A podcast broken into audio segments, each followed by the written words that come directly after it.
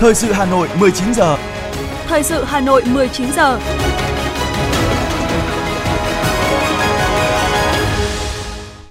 Kính chào quý vị và các bạn. Bây giờ là chương trình thời sự của Đài Phát thanh Truyền hình Hà Nội, phát trực tiếp trên sóng phát thanh. Tối nay thứ ba, ngày mùng 7 tháng 3 năm 2023. Chương trình có những nội dung chính sau đây.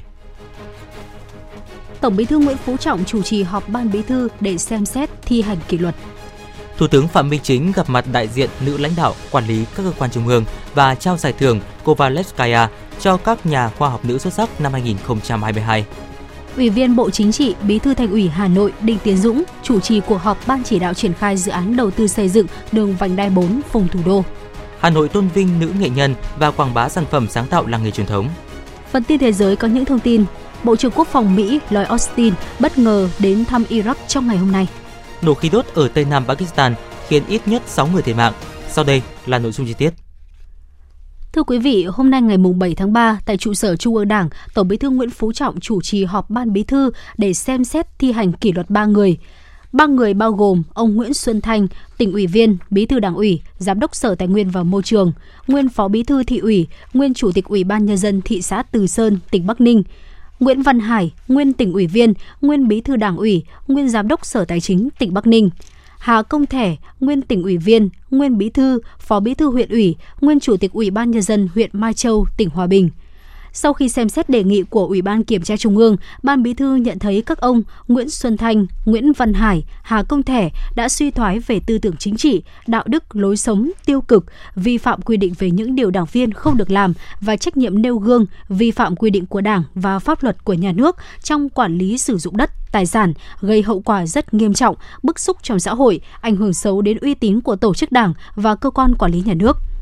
Căn cứ nội dung tính chất, mức độ, hậu quả, nguyên nhân vi phạm, theo quy định của Đảng về kỷ luật đảng viên vi phạm, Ban Bí thư quyết định thi hành kỷ luật khai trừ ra khỏi Đảng các ông Nguyễn Xuân Thanh, Nguyễn Văn Hải, Hà Công Thẻ, đề nghị các cơ quan chức năng kỷ luật về hành chính đối với các cá nhân trên đồng bộ, kịp thời và kỷ luật Đảng. Thưa quý vị, sáng nay, Thủ tướng Chính phủ Phạm Minh Chính đã tiếp đoàn các tổ chức kinh tế Nhật Bản đang thăm, làm việc tại Việt Nam và tham dự hội thảo kinh tế cấp cao Việt Nam Nhật Bản nhân kỷ niệm 50 năm thiết lập quan hệ ngoại giao Việt Nam Nhật Bản ngày 21 tháng 9 năm 1973, ngày 21 tháng 9 năm 2023. Dự buổi tiếp có đại sứ Nhật Bản tại Việt Nam Yabada Takio, Chủ tịch Cơ quan Hợp tác Quốc tế Nhật Bản JICA Tanaka Akihiko, Chủ tịch Hội đồng Quản trị Ngân hàng Hợp tác Quốc tế Nhật Bản Tadashi Miyada. Tại buổi tiếp, Thủ tướng khẳng định sau 50 năm thiết lập quan hệ ngoại giao Việt Nam Nhật Bản, quan hệ hai nước đang trong giai đoạn phát triển tốt đẹp, mạnh mẽ và toàn diện trên mọi lĩnh vực, có sự tin cậy cao. Nhật Bản tiếp tục là đối tác kinh tế quan trọng hàng đầu của Việt Nam. Việt Nam đang nỗ lực phát triển sản xuất, kinh doanh, đầu tư xây dựng cơ sở hạ tầng, do đó rất cần nguồn lực để phát triển. Trong thời gian tới, Thủ tướng đề nghị Cơ quan Hợp tác Quốc tế Nhật Bản và Ngân hàng Hợp tác Quốc tế Nhật Bản tiếp tục trao đổi và phối hợp chặt chẽ với các cơ quan của Việt Nam để tìm ra những phương thức hợp tác hiệu quả hơn nữa. Tại hội thảo kinh tế cấp cao Việt Nam Nhật Bản, các đại biểu bày tỏ vui mừng khi thăm Việt Nam, chứng kiến sự phát triển vượt bậc của Việt Nam. Trong đó có nhiều công trình, dự án mà Nhật Bản hợp tác, đầu tư đang phát huy hiệu quả tốt, khẳng định sẵn sàng dành thêm ODA hỗ trợ Việt Nam đầu tư phát triển, cam kết thúc đẩy đầu tư tại Việt Nam – nhất là trong lĩnh vực hạ tầng, môi trường, năng lượng. Hoan nghênh cam kết của Việt Nam giảm phát thải dòng bằng không vào năm 2050, đề nghị Việt Nam tham gia vào các cơ chế trong khuôn khổ hợp tác G7, G20. Thủ tướng Chính phủ ghi nhận các ý kiến tâm huyết, trách nhiệm của đoàn các tổ chức kinh tế Nhật Bản nhằm thúc đẩy quan hệ giữa hai nước, nhất là trong các lĩnh vực kinh tế. Hoan nghênh các doanh nghiệp Nhật Bản tiếp tục đầu tư vào Việt Nam, nhất là trong lĩnh vực kinh tế xanh, kinh tế số, kinh tế tuần hoàn, đổi mới sáng tạo, chống biến đổi khí hậu,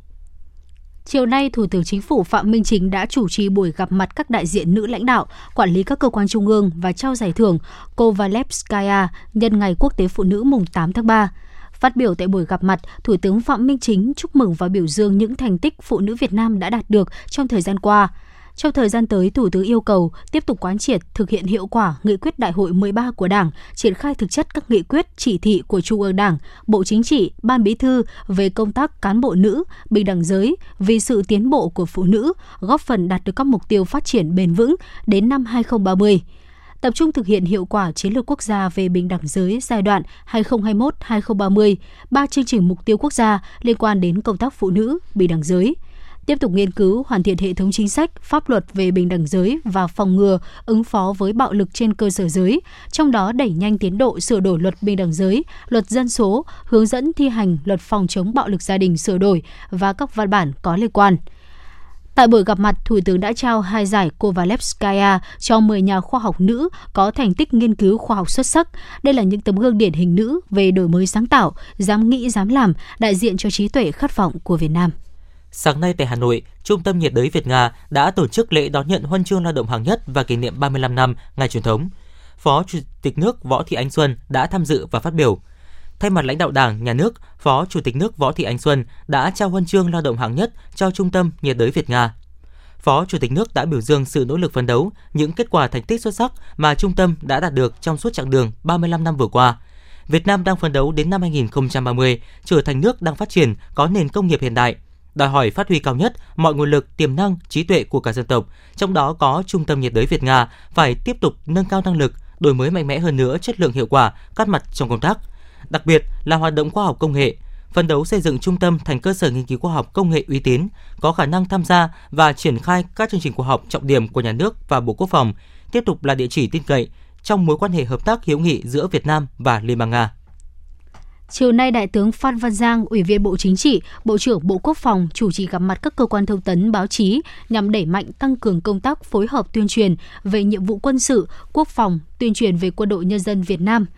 Năm 2023 là năm bản lề toàn Đảng, toàn quân, toàn dân nỗ lực thực hiện nghị quyết Đại hội 13 của Đảng, Bộ Quốc phòng xác định là năm điều chỉnh tổ chức lực lượng, là năm triển khai các hoạt động hướng tới kỷ niệm 80 năm ngày thành lập Quân đội Nhân dân Việt Nam. Bộ Quốc phòng mong muốn các cơ quan báo chí tiếp tục quan tâm lãnh đạo, chỉ đạo, phối hợp, hỗ trợ để công tác phối hợp tuyên truyền báo chí về nhiệm vụ quân sự, quốc phòng, tuyên truyền về quân đội nhân dân Việt Nam tiếp tục đạt được nhiều kết quả, thành công mới,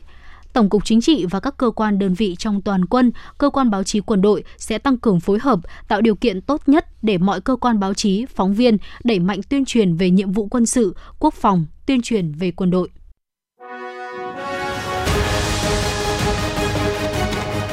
Thời sự Hà Nội, nhanh, chính xác, tương tác cao.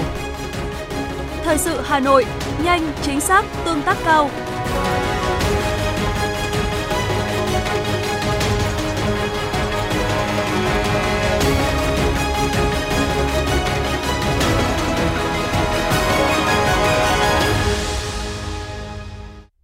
Thưa quý vị, hôm nay tại tỉnh Bắc Ninh, Ủy viên Bộ Chính trị, Bí thư Thành ủy Hà Nội Đinh Tiến Dũng, trưởng ban ban chỉ đạo triển khai dự án đầu tư xây dựng đường vành đai 4 vùng thủ đô đã chủ trì cuộc họp ban chỉ đạo. Dự cuộc họp có đại diện lãnh đạo các bộ, ngành và lãnh đạo ba địa phương trong vùng là Hà Nội, Bắc Ninh và Hưng Yên. Dự án đầu tư xây dựng đường vành đai 4 vùng thủ đô Hà Nội có chiều dài gần 113 km đi qua ba địa phương. Điểm đầu nối cao tốc Hà Nội Lào Cai, điểm cuối nối cao tốc Nội Bài Hạ Long – Dự án có tổng mức đầu tư là 85.813 tỷ đồng, dự kiến đưa vào khai thác từ năm 2027. Bí thư Thành ủy Hà Nội Đinh Tiến Dũng khẳng định, sau 8 tháng triển khai dự án, ba tỉnh thành phố đã vào cuộc đồng bộ, quyết tâm thực hiện với nhiều cách làm hay, sáng tạo và được nhân dân rất đồng lòng, đoàn kết, ủng hộ. Tuy nhiên, đến nay, các dự án thành phần đang chậm so với tiến độ dự án đề ra. Do đó, đề nghị các bộ ngành thống nhất với các kiến nghị của ban chỉ đạo, tạo điều kiện thuận lợi cho các tỉnh thành phố đẩy nhanh tiến độ dự án, Đối với vấn đề về ứng vốn, các địa phương tự chủ động dựa trên cơ chế, chính sách, quy định pháp luật hiện hành. Công tác đền bù giải phóng mặt bằng, đền bù, hỗ trợ tái định cư, các địa phương cần làm rõ việc xác minh nguồn gốc đất, minh bạch trong các phần việc, có phần tạo đồng thuận cao trong nhân dân để đảm bảo tiến độ dự án. Dự kiến kỳ họp thứ 11 Hội đồng nhân dân thành phố Hà Nội diễn ra vào ngày 10 tháng 3 sẽ xem xét thông qua 4 nội dung đề án quản lý, sử dụng và khai thác hiệu quả tài sản công của thành phố Hà Nội giai đoạn 2022-2025, định hướng giai đoạn 2026-2030, phê duyệt điều chỉnh chủ trương đầu tư một số dự án sử dụng vốn đầu tư công của thành phố Hà Nội – Kỳ họp cũng xem xét thông qua nghị quyết bãi bỏ quy định về lệ phí đăng ký cư trú đã quy định tại nghị quyết số 06/2020 ngày 7 tháng 7 năm 2020 và nghị quyết số 13/2021 ngày 8 tháng 12 năm 2021 của Hội đồng nhân dân thành phố, xem xét công tác cán bộ thuộc thẩm quyền của Hội đồng nhân dân thành phố. Hội đồng nhân dân thành phố cũng xem xét công tác cán bộ thuộc thẩm quyền. Phó Chủ tịch Thường trực Ủy ban nhân dân thành phố Hà Nội Lê Hồng Sơn cùng lãnh đạo Sở Lao động Thương binh và Xã hội Hà Nội, đại diện cơ quan thường trực Ban vị sự tiến bộ phụ nữ thành phố Hà Nội đã có cuộc gặp mặt các hội viên, cán bộ Hội Liên hiệp Phụ nữ Việt Nam và Hội Liên hiệp Phụ nữ thành phố Hà Nội nhân dịp kỷ niệm Ngày Quốc tế Phụ nữ mùng 8 tháng 3. Gửi tới các hội viên, các nữ cán bộ hội lời chúc mừng tốt đẹp nhất, Phó Chủ tịch Thường trực Ủy ban nhân dân thành phố Lê Hồng Sơn khẳng định vai trò quan trọng của phụ nữ Việt Nam nói chung, phụ nữ Hà Nội nói riêng trong sự nghiệp xây dựng và bảo vệ Tổ quốc. Đồng chí Lê Hồng Sơn mong các nữ hội viên cố gắng nhiều hơn nữa trong công tác góp phần phát huy vai trò của Hội Liên hiệp Phụ nữ Việt Nam, Hội Liên hiệp Phụ nữ Thủ đô trong hệ thống chính trị, đại diện cho quyền và lợi ích hợp pháp chính đáng của các tầng lớp phụ nữ, phấn đấu vì sự nghiệp phát triển phụ nữ bình đẳng giới. Đồng chí khẳng định, Ủy ban nhân dân thành phố Hà Nội, Ban vì sự tiến bộ phụ nữ thành phố Hà Nội luôn đồng hành cùng cộng đồng phụ nữ với tinh thần kiến tạo phát triển, xây dựng và triển khai các chính sách ngày càng hiệu quả để phụ nữ phát huy được lợi thế, đóng góp vào sự phát triển chung của xã hội. Thưa quý vị và các bạn, nhân kỷ niệm 113 năm Ngày Quốc tế Phụ nữ mùng 8 tháng 3, kỷ niệm 1983 năm của khởi nghĩa Hai Bà Trưng, tại Trung tâm Tinh hoa làng nghề Việt, Hội Liên hiệp Phụ nữ thành phố Hà Nội phối hợp với Hiệp hội Thủ công Mỹ nghệ và làng nghề Hà Nội tổ chức chương trình giao lưu, tôn vinh nữ nghệ nhân và quảng bá sản phẩm sáng tạo làng nghề truyền thống. Đây là dịp để ôn lại lịch sử đấu tranh đầy tự hào của phụ nữ và là hoạt động thiết thực ghi nhận những đóng góp của các tầng lớp phụ nữ thủ đô trong bảo tồn và phát triển làng nghề truyền thống Hà Nội. Ghi nhận của phóng viên Hoa Mai. Năm nay, chương trình tôn vinh nữ nghệ nhân và quảng bá sản phẩm sáng tạo làng nghề truyền thống lần đầu tiên được tổ chức với sự tham gia của 52 nữ nghệ nhân làng nghề thủ đô. Điểm nhấn của chương trình là phần trình diễn nghề độc đáo sáng tạo khéo léo của các nữ nghệ nhân và họ đã cùng tham quan trải nghiệm sản phẩm sáng tạo của các làng nghề Hà Nội được trưng bày quảng bá tại Trung tâm Tinh Hoa Làng nghề Việt.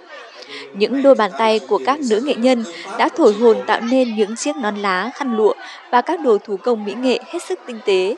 Tại đây, các nữ nghệ nhân được gặp gỡ, chia sẻ tình yêu, lòng đam mê với nghề truyền thống. Nghệ nhân ưu tú Phan Thị Thuận, người được biết đến là người dạy tầm dệt lụa, bắt sen nhà tơ, bày tỏ. Cảm nhận của tôi nó nó cảm cảm giác là nó rất là sung sướng bởi vì đây là những người phụ nữ của thủ đô mà được à, mang giới thiệu sản phẩm làng nghề truyền thống. Nơi hội tụ này là toàn những ờ, người phụ nữ và những người khách hàng sẽ đến đây và nhìn thấy những sản phẩm này của những người phụ nữ và sản phẩm của chúng tôi thì tôi rất là vinh dự và rất là sung sướng và được ờ, góp một cái phần nhỏ ở cái ờ, giới thiệu sản phẩm cho phụ nữ thủ đô à, để mà để mà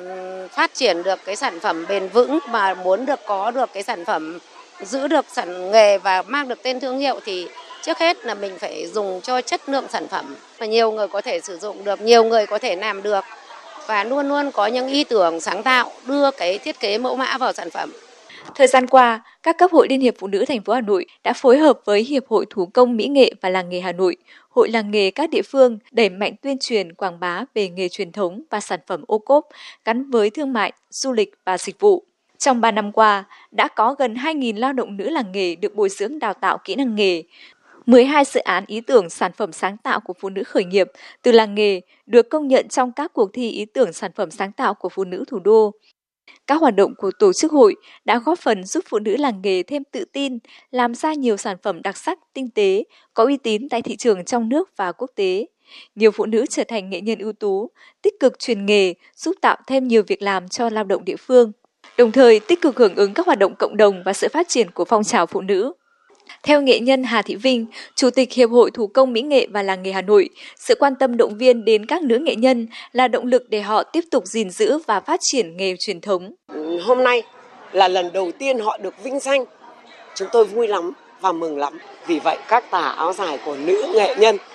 hôm nay có mặt ở đây, đấy là kho báu, vật báu trong các cái hồn cốt của các làng nghề của Hà Nội thì chúng tôi thấy rằng đây là một điều rất xúc động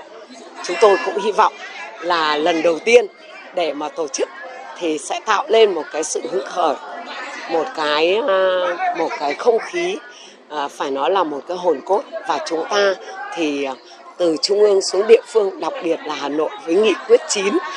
của thành ủy Hà Nội cho công nghiệp văn hóa, thì đây cũng là một cái hoạt động cho công nghiệp văn hóa. Thì chúng tôi cho rằng là chúng ta trong những năm tới, thường niên, nếu tiếp tục được như thế này thì là một sự rất tuyệt vời để thúc đẩy cho các làng nghề phát triển. Phát biểu tại chương trình, Phó Chủ tịch Thường trực Hội Liên hiệp Phụ nữ thành phố Hà Nội Nguyễn Thị Thu Thủy cho biết, chương trình đã góp phần quảng bá, lan tỏa tình yêu làng nghề Hà Nội, trách nhiệm của mỗi người và cả cộng đồng trong bảo tồn phát huy giá trị nghề và làng nghề truyền thống, phát triển du lịch làng nghề. Đây cũng là nội dung góp phần thực hiện có hiệu quả chương trình số 04 và chương trình 06 và nghị quyết số 09 của Thành ủy Hà Nội về phát triển công nghiệp văn hóa trên địa bàn thủ đô giai đoạn 2021-2025, định hướng đến năm 2030, xây dựng thủ đô văn hiến, văn minh, hiện đại, thành phố thông minh, sáng tạo. Xin được chuyển sang những thông tin quan trọng khác. Thưa quý vị, từ hôm qua, các ngân hàng thương mại đã đồng thuận giảm lãi suất tiền gửi. Trong đó, 4 ngân hàng thương mại nhà nước giảm 0,2% một năm so với mức lãi suất niêm yết của từng ngân hàng tính từ ngày 27 tháng 2 đối với nhóm kỳ hạn từ 6 đến 12 tháng các ngân hàng thương mại cổ phần giảm 0,5% một năm so với mức lãi suất của từng ngân hàng tính từ ngày 27 tháng 2 đối với nhóm kỳ hạn từ 6 đến 12 tháng. Việc đồng thuận giảm lãi suất tiền gửi sẽ giúp các ngân hàng thương mại giảm chi phí, có điều kiện để giảm lãi suất cho vay, hỗ trợ doanh nghiệp và nền kinh tế, nhất là đối với các lĩnh vực ưu tiên. Trong 2 tháng đầu năm 2023, Việt Nam có 28.429 người lao động đi xuất khẩu lao động. Đài Loan và Nhật Bản là hai thị trường có tiền lương cao, được nhiều người lao động lựa chọn đi xuất khẩu lao động. Bộ Lao động Thương binh và Xã hội có kế hoạch năm 2023 đưa khoảng 110.000 đến 120.000 người lao động đi làm việc ở nước ngoài theo hợp đồng. Theo đó sẽ duy trì ổn định thị trường lao động nước ngoài hiện có, phát triển mở rộng thị trường có thu nhập cao, phù hợp với trình độ kỹ năng của người lao động Việt Nam, đồng thời tăng cường công tác đào tạo nguồn, nâng cao chất lượng nguồn lao động và bảo vệ quyền lợi của người lao động đi làm việc ở nước ngoài theo hợp đồng. Hôm nay ngày 7 tháng 3, giá vàng trong nước giảm 100.000 đồng một lượng, giao dịch phổ biến là 66,75 triệu đồng một lượng, mức thấp nhất một tuần vừa qua. Cụ thể, công ty trách nhiệm hữu hạn một thành viên vàng bạc đá quý Sài Gòn niêm yết giá vàng miếng SJC ở mức 66,05 triệu đồng trên một lượng mua vào và 66,75 triệu đồng trên một lượng bán ra, giảm 100.000 đồng trên một lượng ở mỗi chiều so với cuối ngày hôm qua. Tương tự, tập đoàn Phú Quý niêm yết là 66,05 triệu đồng trên một lượng mua vào và 66,75 triệu đồng trên một lượng bán ra, thấp hơn cuối ngày liền trước 100.000 đồng trên một lượng mỗi chiều công ty trách nhiệm hữu hạn Bảo Tín Minh Châu giảm 30.000 đồng một lượng chiều mua và 40.000 đồng một lượng chiều bán, để là 66,13 triệu đồng trên một lượng mua vào và 66,79 triệu đồng trên một lượng bán ra. Chênh lệch giữa giá mua và bán phổ biến ở mức 660 đến 700 000 đồng trên một lượng. Mức giá như hiện nay thấp nhất kể từ ngày 28 tháng 2. Tiếp theo là thông tin giá lợn hơi giảm tại nhiều địa phương, trong khi giá gạo xuất khẩu tăng gần 10% là những thông tin đáng chú ý trong ngày. Cụ thể, giá lợn hơi hôm nay giảm từ 1.000 đến 3.000 đồng một kg tại nhiều địa phương trên cả nước. Tại khu vực miền Bắc, giá lợn hơi giảm 1.000 đồng một kg tại nhiều địa phương và giao động trong khoảng từ 47.000 đến 49.000 đồng một kg. Tại khu vực miền Trung, Tây Nguyên, giá lợn hơi giảm từ 1.000 đến 3.000 đồng một kg và giao động trong khoảng 47.000 đồng đến 50.000 đồng một kg. Tại khu vực thị trường miền Nam, giá lợn hơi giảm nhẹ 1.000 đồng 1 kg và giao động trong khoảng từ 49.000 đến 52.000 đồng 1 kg.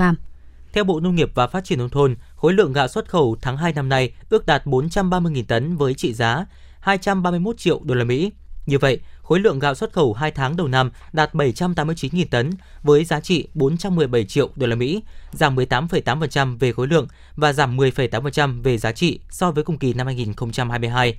Tuy nhiên, giá gạo xuất khẩu bình quân 2 tháng đầu năm 2023 ước đạt 528,5 đô la Mỹ một tấn, tăng 9,8% so với cùng kỳ năm trước.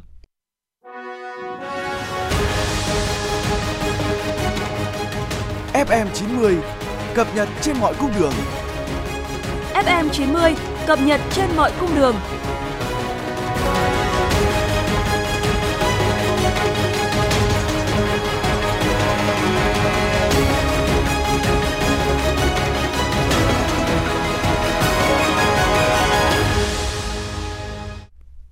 Thưa quý vị và các bạn, sự việc cháu bé 17 tháng tuổi ở thôn Vạn Điểm, xã Vạn Điểm, huyện Thường Tín tử vong do bị hai đối tượng trông trẻ ở cơ sở mầm non tự phát trên địa bàn gây ra đã khiến dư luận phẫn nộ những ngày qua. Vụ việc này không chỉ là hồi chuông cảnh tỉnh phụ huynh mà còn với cả cơ quan quản lý trong công tác kiểm tra, giám sát hoạt động của các cơ sở mầm non tư thục, nhóm trẻ tự phát.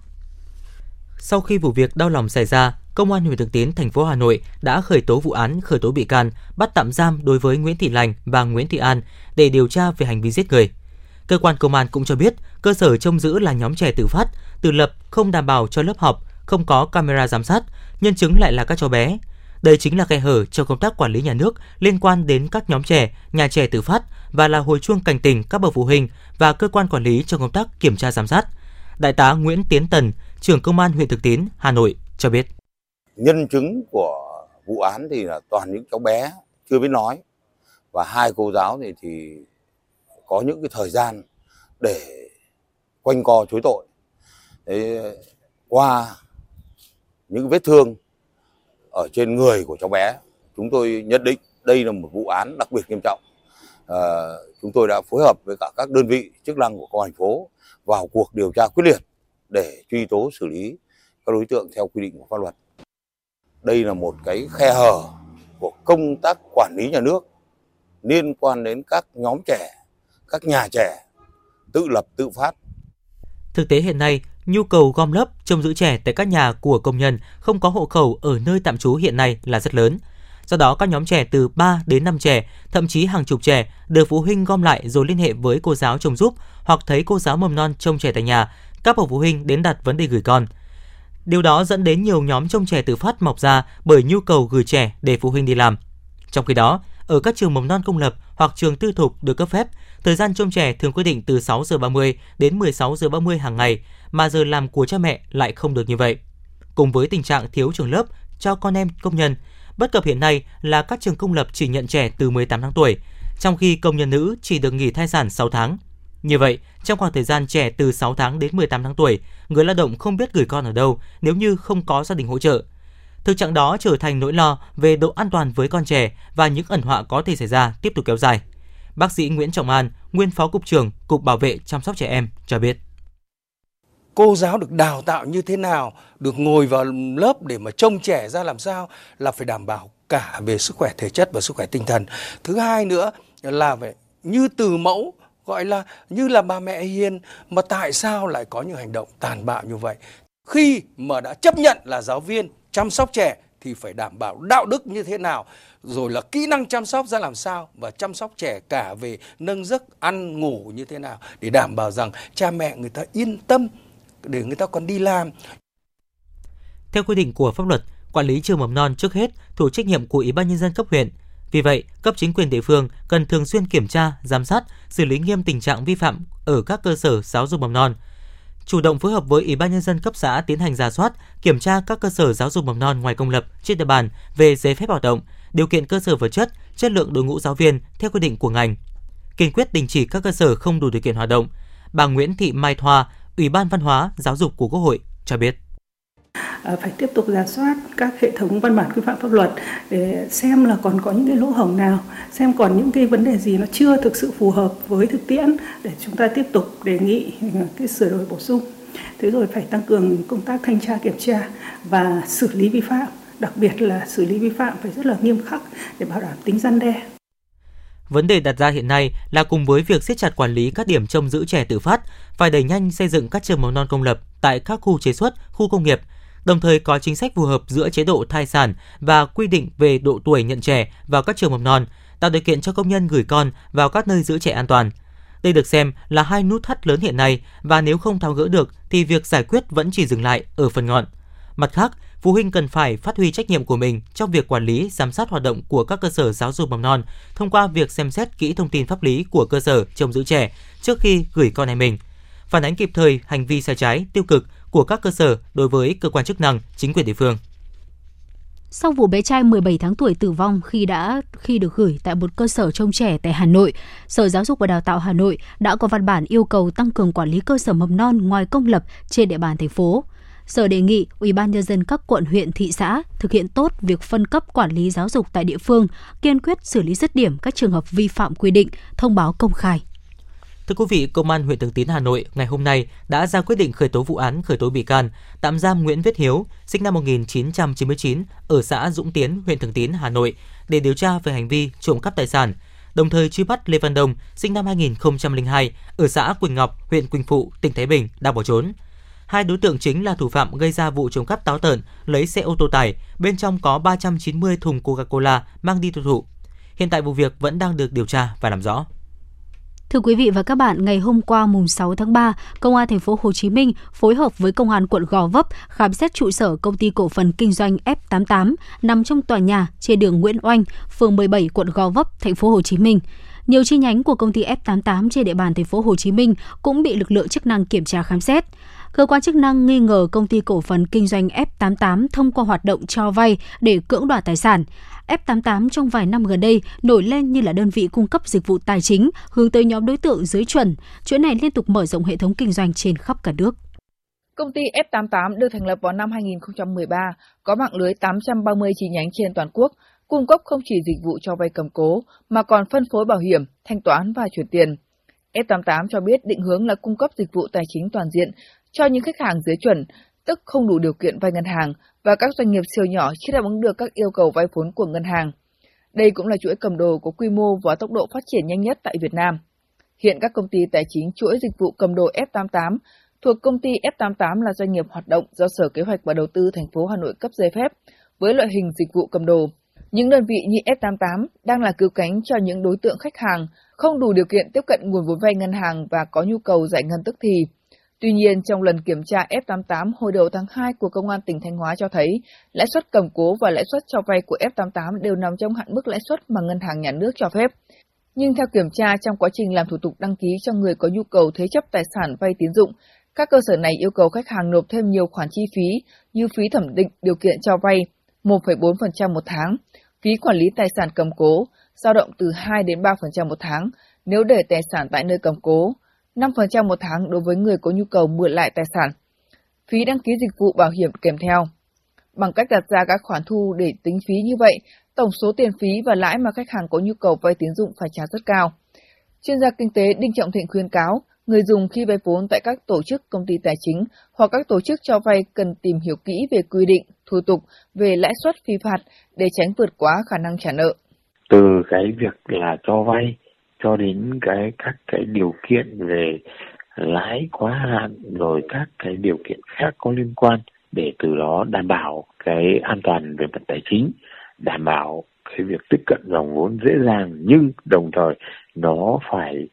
nằm trong cái luật pháp của nhà nước và phù hợp với cái nhu cầu về tài chính của cá nhân. Thì đây là một trong những cái điều rất quan trọng. Tất nhiên, về phía cơ quan nhà nước thì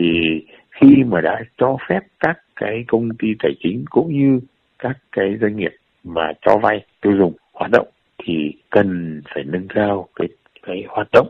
thanh tra kiểm tra giám sát để buộc các đơn vị hoạt động theo đúng luật pháp. Thời gian gần đây, Bộ Công an và Công an các tỉnh thành liên tục triệt phá các đường dây đòi nợ kiểu xã hội đen. Bước đầu, cơ quan công an cho rằng có hàng trăm nghìn người đã bị các băng nhóm vu khống, khủng bố, đe dọa buộc trả tiền. Luật sư Trương Thanh Đức, đoàn luật sư thành phố Hà Nội cho rằng không được phép xúc phạm đến danh dự nhân phẩm, không được phép đe dọa, không được phép cưỡng ép, không được phép dùng những cái hành vi trái pháp luật để yêu cầu đòi nợ. Mặc dù khoản nợ ấy là có thật, mặc dù là cái người vay thì người ta không trả, người ta vi phạm cam kết, nhưng cái việc đòi nợ là vẫn phải diễn ra một cách hợp pháp và nếu không đòi nợ thì phải yêu cầu cơ quan chức năng, cơ quan pháp luật xử lý chứ không được phép tự sử dụng luật rừng, không được phép tự gây sức ép, tự đe dọa, tự cưỡng ép những khách hàng. Sáng nay, công ty cổ phần kinh doanh F88 đã phát đi thông cáo báo chí liên quan tới việc văn phòng tại thành phố Hồ Chí Minh bị công an khám xét. Thông cáo do ông Phùng Anh Tuấn, Tổng giám đốc F88 ký có nêu 10 giờ sáng ngày 6 tháng 3 năm 2023, văn phòng F88 tại chi nhánh thành phố Hồ Chí Minh ghi nhận sự việc cơ quan chức năng tới trụ sở làm việc. Theo thông tin ban đầu, cơ quan chức năng đang làm việc để thu thập thông tin phục vụ công tác điều tra liên quan đến một nhân sự của F88. Sau khi nhận thông tin trên, ban lãnh đạo công ty đã chỉ đạo các phòng ban có liên quan phối hợp với cơ quan chức năng cung cấp thông tin để điều tra làm rõ sự việc.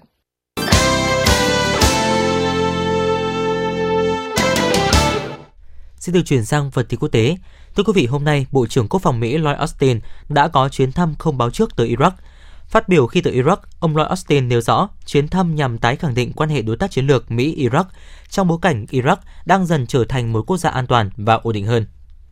Chính phủ Pháp thông báo đã đạt được thỏa thuận với các tập đoàn bán lẻ nhằm thiết lập mức trần đối với giá cả của nhiều loại thực phẩm. Đây là một trong những nỗ lực nhằm giảm bớt áp lực lạm phát đối với người tiêu dùng nước này. Theo Viện Thống kê Quốc gia Pháp, lạm phát thực phẩm tại nước này trong tháng 2 là 14,5%.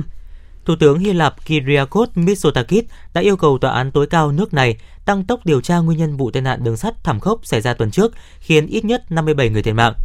Yêu cầu đẩy nhanh tiến trình điều tra này được cho là cần thiết vào thời điểm dư luận trong nước đang dậy sóng sau vụ tai nạn thảm khốc. Nhiều cuộc biểu tình quy mô lớn đã diễn ra trên toàn Hy Lạp sau vụ việc. Ít nhất 6 người đã thiệt mạng và 4 người khác bị thương trong vụ nổ khí đốt xảy ra sáng sớm ngày hôm nay mùng 7 tháng 3 ở thành phố Quetta, thủ phủ của tỉnh Balochistan, Tây Nam Pakistan. Được biết, tất cả những người thiệt mạng đều thuộc trong cùng một gia đình, trong đó có 4 trẻ em và 2 phụ nữ.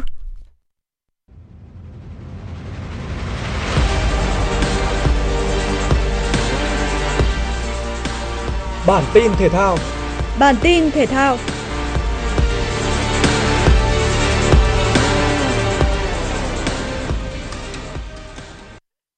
Trong ngày cuối cùng của giai đoạn tập trung đầu tiên, đội tuyển U23 Việt Nam đã nói lời chia tay với bốn cái tên là Nguyễn Văn Tùng, Huỳnh Công Đến, Ngô Đức Hoàng và Tề Văn Toàn.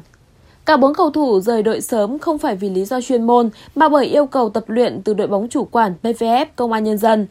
Câu lạc bộ này đã bắt đầu chuyến tập huấn ở Nha Trang nên các cầu thủ sẽ phải tập trung cùng đồng đội để có sự chuẩn bị tốt nhất cho mùa giải hạng nhất quốc gia 2023.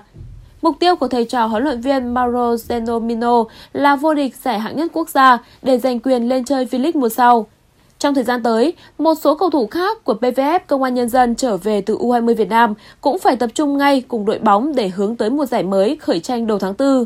Đó là Nguyễn Thanh Nhàn và Nguyễn Đức Phú. Hai cầu thủ có thể sẽ được huấn luyện viên Philippe Jouzier tập trung bổ sung vào U23 Việt Nam. Theo kết quả bốc thăm xếp lịch thi đấu vòng chung kết giải bóng đá vô địch U17 quốc gia Cúp Thái Sơn Nam 2023, ở bảng A, PVF sẽ gặp SHP Đà Nẵng, Hoàng Anh Gia Lai và Hà Nội. Bảng B, Huế đối đầu Sông Lam Nghệ An, Khánh Hòa, Đồng Tháp. Tại bảng C, Hồng Lĩnh Hà Tĩnh, đội thay thế cho PKMX Bình Dương sẽ chung bảng với Bình Phước, Thành phố Hồ Chí Minh và Viettel. Như vậy, bảng A được đánh giá sẽ là bảng đấu rất hấp dẫn tại vòng chung kết. Thực tế, cả bốn đội SHP Đà Nẵng, BVF, Hà Nội FC và Hoàng Anh Gia Lai đều đã đóng góp khá nhiều tuyển thủ quốc gia cho đội U16, U17 Việt Nam. Đây cũng là những đội bóng thể hiện được sức mạnh ở giai đoạn vòng loại vừa qua.